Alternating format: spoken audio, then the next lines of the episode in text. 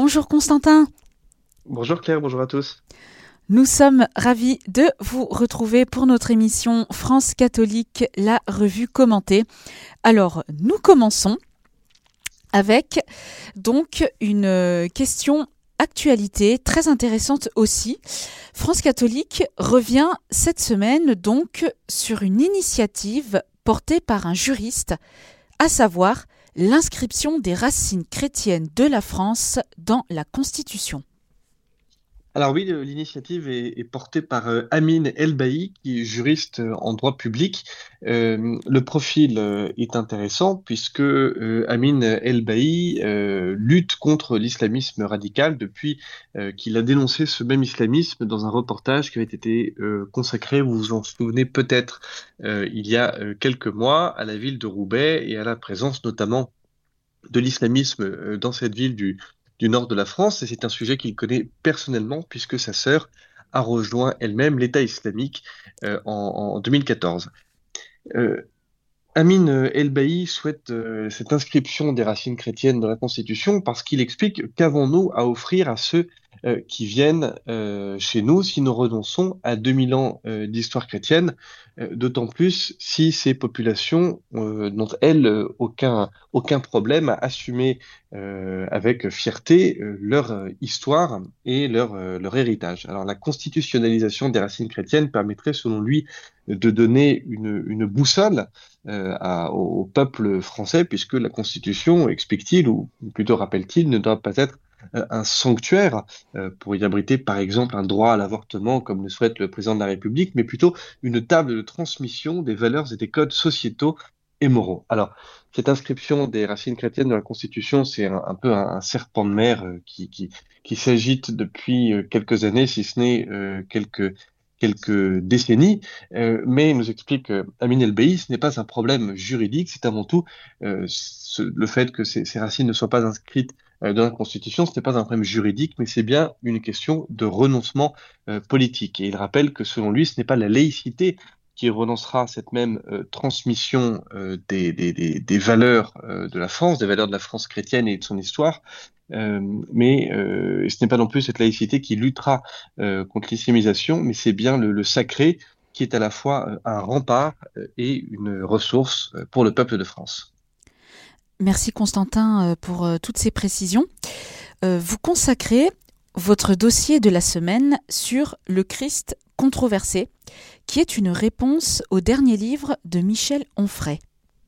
Oui, un dernier livre euh, un peu surprenant, puisque pour faire simple, euh, dans son dernier livre, Michel Onfray affirme que Jésus euh, n'a jamais existé. Alors, il ne dit, il s'agit même pas de dire que Jésus a existé, mais qu'il était un simple homme, mais qui n'avait rien de divin. Non, non, Michel Onfray dit bien dans son dernier livre que le personnage Jésus n'a jamais existé.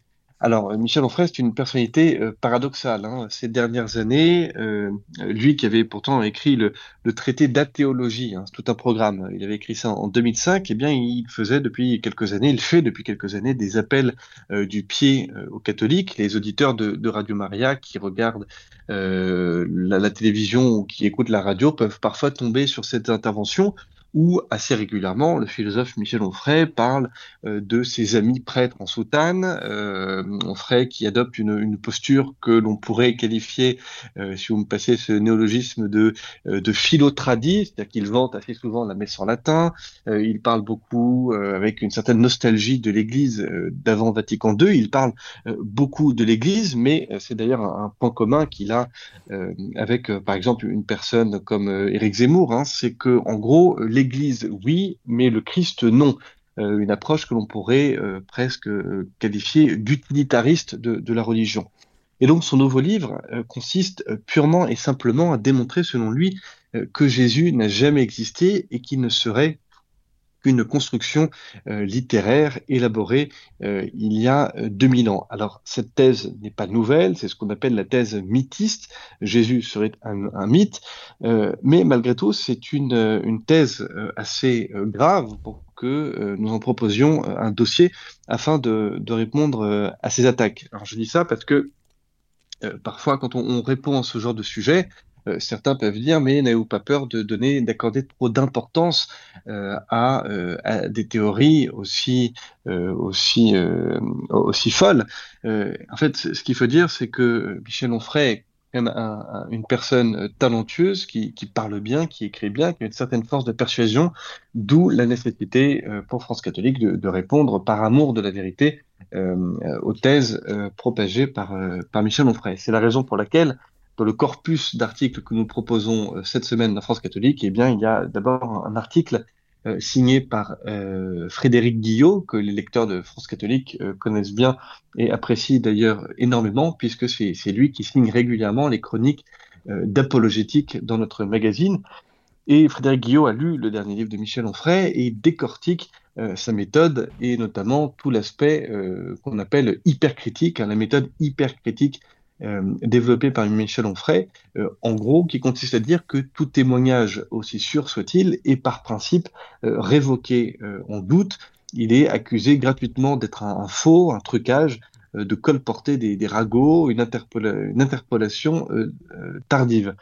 En fait, ce que fait Michel Onfray dans son livre, c'est qu'il explique que Flavius Joseph, Tacite, Suétone, Pline le, Jeune, euh, tous ces historiens euh, d'il y a euh, de deux millénaires, eh bien, sont disqualifiés parce qu'on ne peut pas être véritablement certain du degré de certitude de ce qu'ils écrivent. Hein. Vous comprenez bien qu'en allant dans ce terrain hyper critique, on finit par tout disqualifier simplement euh, relève euh, Michel Onfray, euh, pardon, relève Frédéric Guillot au sujet de Michel Onfray, eh bien, le philosophe omet sciemment certaines sources et l'on comprend d'ailleurs pourquoi Michel Onfray ne dit pas un mot de Cels, qui était un auteur pourtant violemment antichrétien, et la raison pour laquelle il n'en parle pas, c'est peut-être parce que cet auteur violemment antichrétien ne niait pas lui-même l'existence du Christ, euh, ce qui montre bien que euh, eh bien, le Christ a peut-être existé, puisqu'on imagine bien qu'un auteur antichrétien qui, euh, qui savait que le Christ n'existait pas, on ne comprendrait pas bien pourquoi il maintiendrait qu'il a existé. Il y a aussi l'exemple du Talmud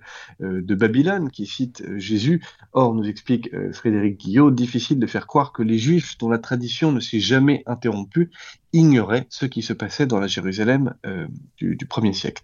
Alors, il y a bien d'autres arguments euh, que développe euh, Frédéric Guillot, qui rappelle que Barterman, qui est spécialiste américain du Nouveau Testament, qui critique lui-même de la religion, qui est agnostique, eh bien, il a écrit un livre pour démonter cette thèse mythiste, afin que les militants anti-religion, je cite, cessent de passer euh, pour des idiots. Alors voilà, donc on comprend bien que la, thèse euh, de Michel Onfray est intellectuellement euh, indéfendable. Euh, néanmoins, nous avons demandé, et ça les auditeurs de, Radio Maria qui se procureront, qui s'abonneront dès cette semaine pour bénéficier de ce numéro sur, sur le Christ, ils pourront découvrir un article du père Jean-François Thomas, qui est une plume régulière de France catholique, qui n'est pas suspect de tiédeur et qui connaît bien Michel Onfray euh, eh bien, nous lui avons demandé de, de, de nous décrire euh, voilà, la personnalité de, de Michel Onfray euh, et toute la, la complexité euh, de l'homme. Et le portrait que, que, dresse avec beaucoup, beaucoup de charité, il faut le souligner, euh, le père Thomas est très intéressant parce que il nous explique qu'il y a, je cite, du, du savonarole chez Onfray, mais la foi en moins, en, en, disant qu'on ne peut pas respecter une religion qui ne se respecte plus. Et le père Jean-François Thomas nous dit bien attention à ne pas attaquer euh, Michel Onfray trop violemment, à le rejeter, à le juger euh, à cause euh, de ses excès, puisque ce serait bien bas, notamment quand on a en tête l'image du Christ qui n'a jamais résolu euh, la contradiction qui lui était euh, opposée euh, en, rabaissant ou en ridiculisant ses adversaires. Et le père Thomas compare d'ailleurs Michel Onfray à un enfant têtu qui assomme ses parents de questions sans cesse répétées, qui ne tient pas compte des réponses qu'on lui, qu'on lui donne. Le père Thomas souligne également qu'il faut savoir écouter certaines plaintes de, Michel Onfray, notamment voilà, prendre en compte cette plainte d'un athée qui, regrette que l'Église euh, ait bradé certains euh, trésors de, son passé. Euh, bref, on comprend en lisant l'article du, Père Thomas que Michel Onfray, au-delà de sa posture provocatrice, eh bien, ça reste un homme qui est assez taraudé par la foi. Et enfin, et c'est pourquoi nous tenions à un tel article dans ce dossier de réponse à Michel Onfray, eh bien, il fallait une lecture, on va dire, surnaturelle et charitable à cette polémique. Et nous dit le, père Thomas, il ne faut pas attendre que, Michel Onfray se convertisse afin de, le ramasser comme un frémur et de, l'humilier. Euh, non, non, ce qu'il faut simplement faire, eh bien, il faut, comme, euh, comme avec euh, chacun, hein, il faut se, rappeler qu'il est nécessaire euh, de croire, pour Michel Onfray comme pour chacun, que rien n'est signé, le dit le père Thomas, rien n'est signé avant le dernier soupir. Et le croyant sait que Dieu utilise des pédagogies bien diverses à l'endroit de ceux qu'il aime. Euh, bref, c'est une réponse très ferme euh, et charitable euh, de ce beau corpus qui est publié cette semaine dans, France catholique. Autre sujet de controverse, les miracles sont-ils crédibles? Oui, alors ça aussi, c'est un sujet qui aurait pu être abordé par par Michel Onfray, c'est dans notre chronique d'apologétique. Hein, c'est un, une objection classique euh, que l'on entend euh, souvent, les miracles sont impossibles puisqu'ils sont tout simplement incompatibles avec le, les règles mêmes euh, de la science. Et Ronan Archer, qui signe cette semaine cette chronique d'apologétique, eh bien, déconstruit ou plutôt désamorce cette objection en rappelant qu'elle ne s'appuie que sur ce qu'on appelle une pétition de principe, c'est-à-dire que le sujet est réglé euh, d'emblée. Euh, en effet, euh, le miracle, si le miracle n'est pas possible, eh c'est tout simplement que Dieu n'existe pas. Et la seule façon pour un athée, je veux dire, d'accepter que le miracle soit possible, eh bien, c'est tout simplement d'accepter l'existence de Dieu, puisque le principe de Dieu est que Dieu, eh bien, peut peut disposer euh, des lois de la nature. Et donc, si on accepte l'idée que Dieu est tout puissant, eh bien, on ne comprend pas pourquoi euh, Dieu ne pourrait pas euh, refaire marcher un paralysé ou ne pourrait pas faire voir un aveugle. Et puis, rappelle Renan Archer, et, là, ça, ça, renvoie à cette question et à la propre acceptation des miracles par les fidèles. Hein. Parfois, on pourrait être tenté d'accepter beaucoup de choses dans, dans la Bible, mais pas les miracles. Euh, il faut quand même rappeler et souligner que les miracles sont une part très importante, euh, notamment euh, des évangiles. Le Christ accomplit énormément de miracles. ainsi donc, c'est la conclusion de cette chronique d'apologétique signée Ronan Archer. Eh bien, dès lors qu'un croyant a la foi, eh bien, il doit accepter les miracles, puisque les miracles sont rationnels, dans le sens où les miracles sont dispensés par Dieu tout puissant et logique que Dieu puisse faire des miracles. Et puis également, il y a, ces miracles nous disent quelque chose euh, du ministère euh, du Christ, puisque ce sont des miracles qu'il a accomplis euh, largement durant sa vie publique, et puis peut-être, imagine-t-on, durant sa vie cachée. Ça, la, Bible ne, ne, le dit pas, mais en tout cas, dans sa vie publique, le Christ a accompli beaucoup de miracles. Bref, les, les, miracles sont à la fois possibles, mais ils sont même une vérité d'évangile. Un grand merci euh, Constantin euh, pour euh, toutes ces informations. Nous allons terminer cette revue commentée avec le Tour de France des sanctuaires Mario. Alors aujourd'hui, nous allons au sanctuaire de Notre-Dame de Grunewald dans le Haut-Rhin. Voilà, c'est pas facile, pas facile à dire. Hein. C'est dans l'est de Notre-Dame de, Grunewald.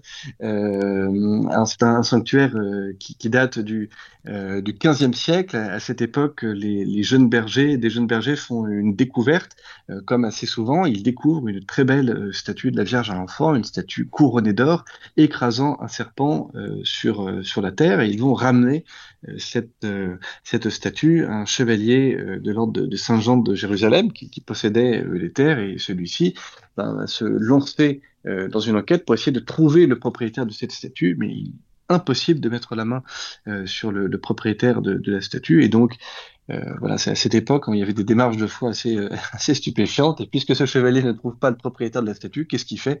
Eh bien, il décide tout simplement de construire une chapelle dédiée à la Sainte Vierge sur les lieux de, de la découverte. Euh, et euh, très rapidement, eh bien, ça va créer une grande dévotion populaire euh, dans les dans les lieux. Alors, l'édifice actuel que, que, que l'on peut voir eh bien, date de 1933. et évidemment, comme très souvent avec les sanctuaires Mario, les édifices Mario de France, eh bien, c'est un édifice qui a été abîmé pendant les guerres de religion, pendant la, la, la, Révolution française. D'ailleurs, c'est assez beau hein, pour la Révolution. Les, les, les, habitants, voyant le trouble révolutionnaire s'approcher, eh bien, ils ont récupéré la statue et ils sont allés la mettre à l'abri en Suisse, euh, qui n'est pas très loin, c'est à 4 km de Notre-Dame de Grunewald. et depuis, depuis le siècle dernier, eh bien, ce sont des, des milliers de pèlerins qui, convergent, qui convergeaient à l'époque depuis voilà, tous, les, tous les territoires qu'il y avait autour autour du, du Haut-Rhin. Alors le pèlerinage demeure, il n'a pas la même fréquentation qu'avant, mais euh, voilà, nul doute que ce pèlerinage finira par, euh, par repartir un, jour et retrouver eh bien, le succès euh, qu'il avait eu dans les siècles passés. C'est déjà la fin de cette émission. Je rappelle à nos auditeurs le site internet de France Catholique www.france-catholique.fr et pour ceux qui sont connectés sur les réseaux sociaux, vous pouvez suivre France Catholique sur Facebook, Twitter et Instagram. Un grand merci Constantin pour ce temps passé avec nos auditeurs. Merci Claire et à la semaine prochaine. Merci à vous. Chers auditeurs, c'était notre émission France catholique, la revue commentée. Vous pouvez réécouter cette émission podcast sur notre site internet radiomaria.fr. À venir sur notre antenne, c'est la prière du chapelet de la mission.